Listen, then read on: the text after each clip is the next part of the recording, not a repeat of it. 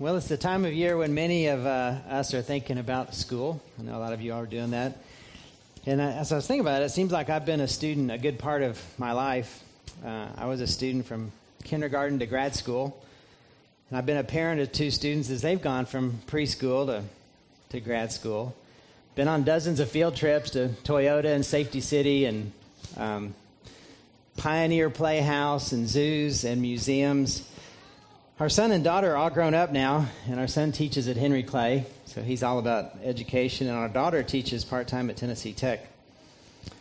I've been a with school in the school environment. I've been a coach and a referee and a scorekeeper and a fundraiser and of course a taxpayer. But most importantly, I've been a teacher's husband. When Mary was teaching, and when campus ministry was still a part of our lives, uh, August was definitely the most challenging month of the year. Uh, maybe September too, and uh, possibly October. Um, June was awesome. We really loved June. However, we just had a lot of activity in August, uh, many nights away from home. I, I thoroughly appreciate what teachers do, and more importantly, who you are. Our son and daughter had a great educational and social experience in their years of student life, and they are not they are who they are not because Mary and I are stellar parents, but because God is gracious. And He placed some key women and men in their lives who spent a lot of days with them, 50 minutes at a time. Uh, so I just wondered, you know, how many, if you work in education, you know, just stand up for a moment. If you're a teacher, an administrator, uh, on the maintenance crew, um, if you are a coach or support staff, you know, just hop up a second. We need to, we need to thank these guys. You know. Thank you for uh, just thank you for what you do, because you most likely don't do what you do for the money or the perks or the free time or the fame, uh, especially if you're in middle school. Because um, who remembers a middle school teacher? You know, they're just kind of forgotten along the way. As a middle school student, you're too worried about not getting stuffed in your locker, or you're trying to hide the fact that you have, um, you know, metal in your mouth, you know, for the whole middle school years. But most, most everyone I know teaches because they have a heart for kids and they have a desire to make a lasting difference. And they feel passionate about what they do. And that's a great combination platter. So today I have a message for teachers, but I believe the rest of us will be able to benefit along the way. Uh, I know you have a lot of things on your to do list, but I ask you to take a few moments and focus on the big picture that you're facing right now because it's the beginning and it's it's time to dream. So I just kind of asked the question what are your dreams for this teaching year? I'd guess all of us have dreams of some sort, you know, maybe even just going into a fall semester. You dream of staying ahead on your lesson plans, and you dream of getting papers graded on time and going home at five, finished with your work, and keeping weekends free. You dream of orderly classrooms and colorful bulletin boards and uninterrupted planning periods. Uh, you dream of students who love to learn students who only need to be told once, or maybe just students who don't pound on each other through the day. You dream of parents who stay involved at a comfortable distance, parents who drop their kids off on time and pick them up on time. You dream of parents who take vacation, vacations during actual school breaks. Uh, you know, I grew to despise makeup work just as a husband of a teacher. You dream of a room full of beautiful children with straight A's and straight teeth. But then something happens along the road. The universal experience for dreamers hits, and high hopes collide with harsh reality. And over time, your dreams take a beating. Convictions to change the world downgrade to paying the bills. Rather than make a difference, we make a salary. Rather than look forward, we look back. And rather than look outward, we look inward. And this is only teachers, but it's, it's all of us. We all lose some passion and focus and direction in our lives at times. So, how are we to respond when our ideals and our dreams and plans are getting buried among the reality of disappointments, intrusions, inadequacies, uh, unexpected and unwanted challenges? Let's make a quick visit back to a familiar person in the Old Testament who was living a dream, but suddenly got blindsided by reality. Her name is Esther, and she lived about 2,400 years ago in the town of Susa. Esther was Jewish, and she and her family had been taken uh, into slavery by the Babylonians and moved out of Jerusalem. And her story is truly incredible. It's kind of tucked away in the Old Testament that it's, it's not all that long. It's nine or ten chapters. I'd encourage you to read it uh, after you kind of hear the story today. In chapter one of the book of Esther, we learn that the king of Persia, his name was Xerxes, he decided to hold a huge open house. And as I read this, it sounds like a, parade of homes, except his was the only home on parade. He wanted to show off his wealth. He wanted to show off his status. And after the six month long open house, the king then threw this blowout party that lasted an entire week. He instructed his staff to serve anybody anything they wanted to drink. Everybody was invited. The next thing that happens at this bash is where it gets interesting. In chapter 1 and verse 10, we read this When Xerxes was high in spirits from wine, that is, he's about to do something stupid that he wouldn't otherwise do if he were sober. He asked for his servants to fetch the queen. Her name is Vashti. Because he wanted to show Vashti off to the boys that were there. And she was described as lovely to look at. That's in verse 11 of chapter 1. Vashti, however, wasn't interested in being gawked at, so she refuses the, the king. Uh, she she kind of gives him a hand and looks away. Like, not going to do that. Um, maybe, maybe some of you fellows know that look. You know, you, you and you women can pull it off. You, you pull it out when the man in your life gives you the uh, it's time to go, you know, thing, and you're just like, hold on, I'm not finished here. it's not time to go just yet. You, you need to know that refusing the king carries serious consequences. A couple of particular Jewish traditions say that the king's real, requ- real, requ- real request is that uh, she come out wearing nothing but her crown. I don't know exactly what's going on, but for whatever reason, Vashti digs her heels in. The next part's pretty humorous. It's stereo, stereotypical of the male gender.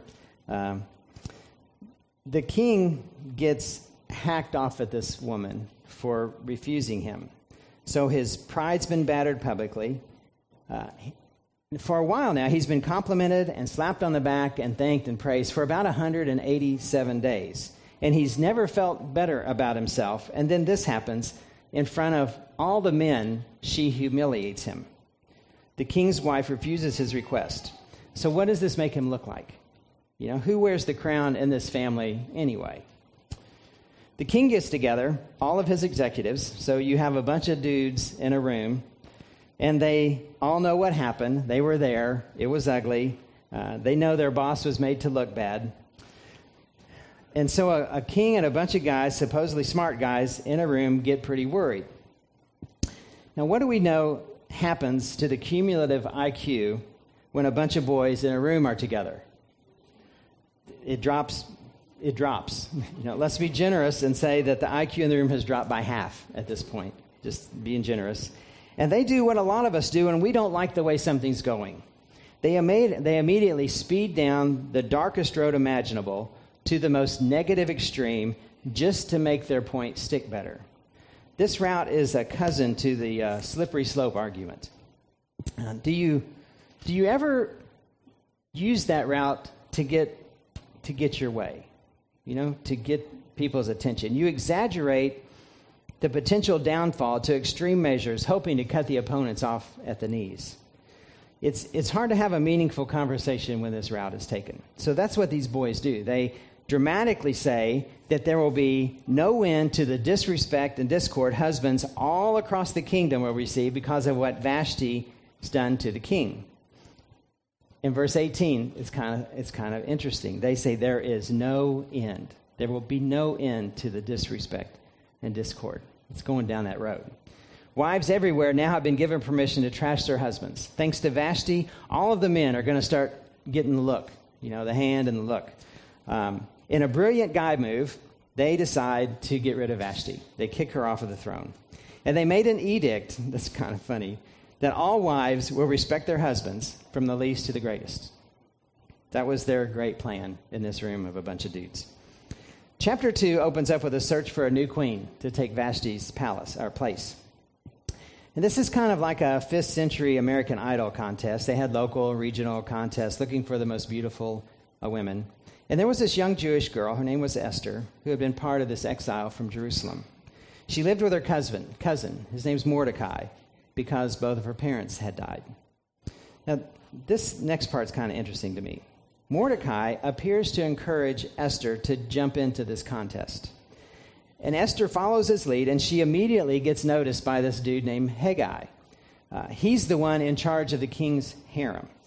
So, right from the beginning, Esther is taken special care of by this guy. Uh, it kind of reminds me of the way Moses received uh, the treatment he received as an infant and then growing up in Pharaoh's palace. The kind of, you know, golden gloves treatment.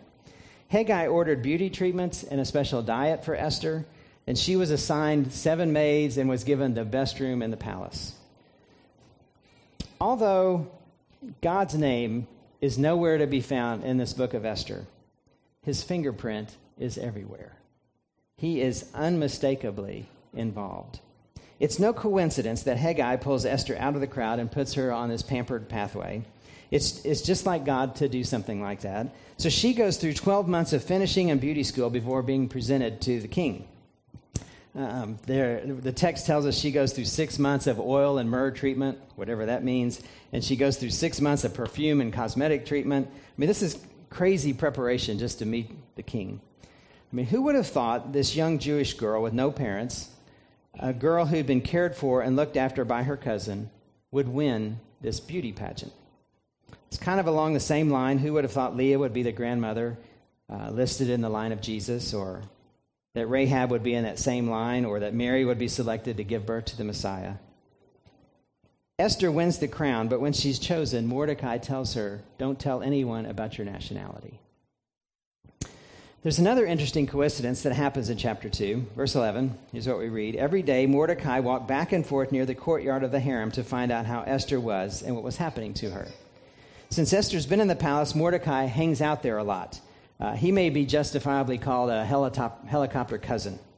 You know, and I, am sure you teachers get this uh, because you have to deal with helicopter parents, right? Parents who hover, making sure their precious little prodigy uh, isn't mistreated and gets every advantage, even more than anybody else. That's become a problem. You know, I've, I've listened to college folks talk about it, professors, and I mean, it's, it's a problem at the college level, not just like in first grade. Parents calling their university professors about their 19 year old's uh, grade on a paper, or parents accompanying a 21 year old to a job interview, you know. I heard of one middle school teacher who had a helicopter parent hovering, and this parent called him up one day and was not being very nice. And the parent said, How long have you been teaching anyway? He said, About 30 years. How long have you been parenting? You can use that one if you want when you get that phone call. one day, Mordecai's hanging around the king's gate like he does every day, and he overhears two of the king's disgruntled guards talking about scheming to kill the king. He tells Queen Esther about this, and she tells the king, and these two guys are soon hanging from a rope. So now we have two strange things that have happened. We have a Jewish queen in Persia and we have an assassination attempt on the king of Persia, that's busted up by a Jewish exile. Neither of those happen every day. It looks to me like a few more signs of a divine fingerprint on this story. Chapter 3 starts with the introduction of another player in this drama. His name is Haman. Haman is the chief of staff for Xerxes, he's the king's right hand man. And as you read through this book of Esther, you will find absolutely nothing good about this guy. Uh, his ego is insatiable, his grab for power uncontrollable. He wants everyone to know how great he is in his own eyes. I mean, he seems to be a full blown narcissist kind of guy. For some reason, which you're not told, Xerxes promotes Haman to a very high position. In verse 2 of chapter 3, here's what we read about that position. All the royal officials at the king's gate knelt down and paid honor to Haman, for the king commanded this concerning him. So a situation is about to arise because not everybody is willing to bow down to Haman. Particularly, Mordecai refused to bow down to Haman. Everyone else in and around the palace was willing to play along except Mordecai. And because of that situation, Mordecai is all the self absorbed Haman can think about. Verse 5 When Haman saw that Mordecai would not kneel down or pay him honor, he was enraged. Haman was not going to let this go. He was obsessed over Mordecai. He was enraged. about this situation. And his rage led him to a highly irrational plan. Verse 6, chapter 3. Yet having learned who Mordecai's people were, he scorned the idea of killing only Mordecai. Instead, Haman looked for a way to destroy all Mordecai's people, the Jews, throughout the whole kingdom of Xerxes.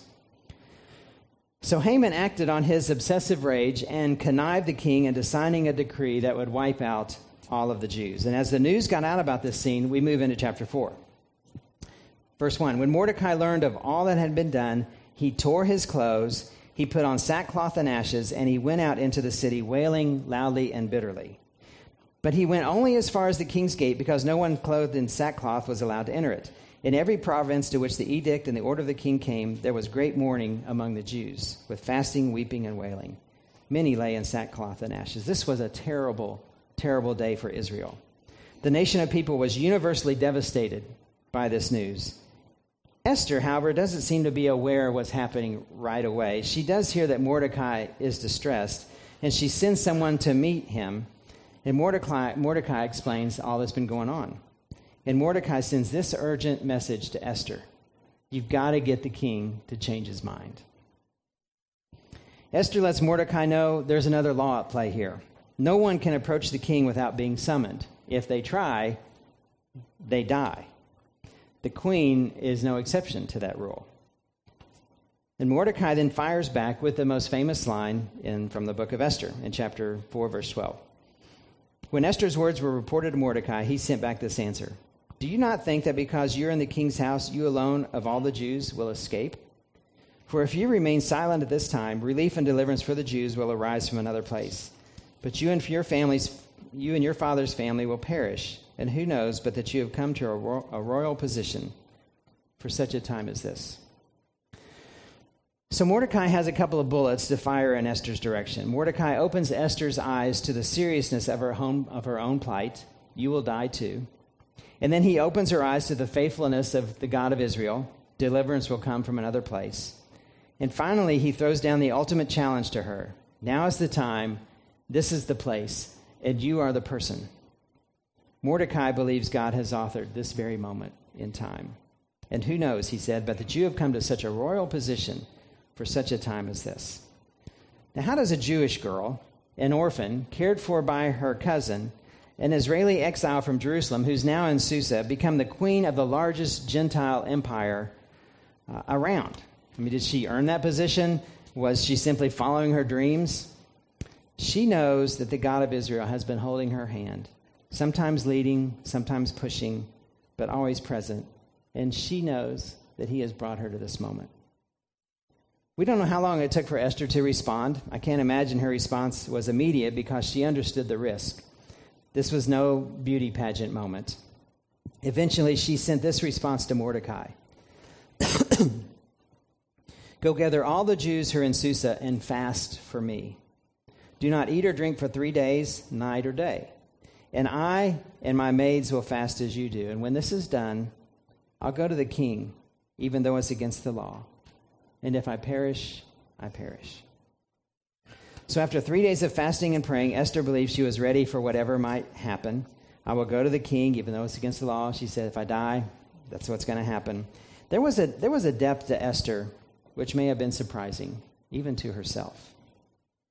So when the time was right on the third day, Esther pulled out her most attractive attire, and she made herself as beautiful as possible.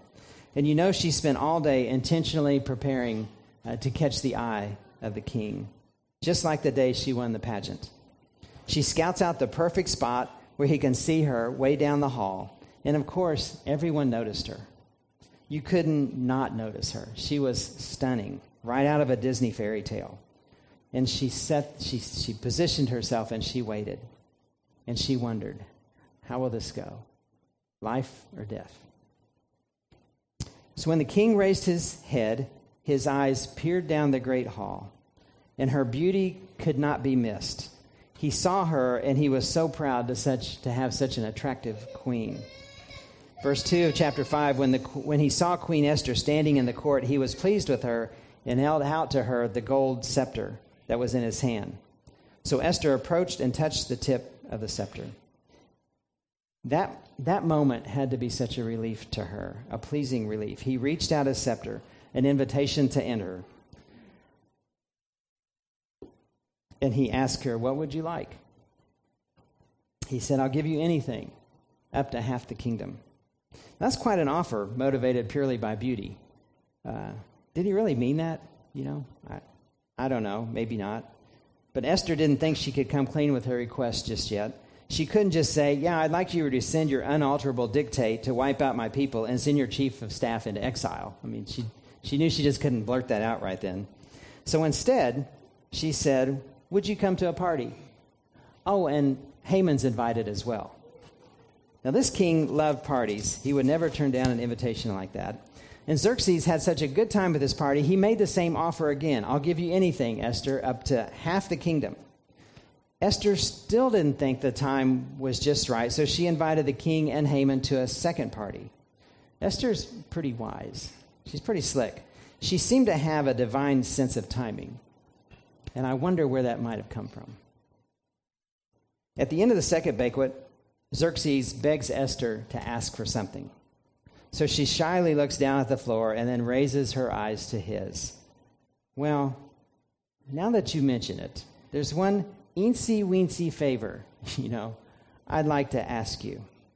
And she proceeds to tell him about this raging anti Semite who's been bent on exterminating her friends and her family, and she let him know Xerxes is about to lose his queen. And the king listens, and he believes what he hears. And he has Haman hung on a gallows that was built by Haman to kill Mordecai. So Haman gets Mordecai's rope, Mordecai gets Haman's job, and the Jews live to see another day. And there are, there are some more kind of surprising twists and turns along the way in that story, but in the end, the good guys prevail. Uh, you know, Esther and Mordecai could never have orchestrated such a grand finale to their plan. Even though Esther wore the crown, God is the one authoring this crowning moment of this drama.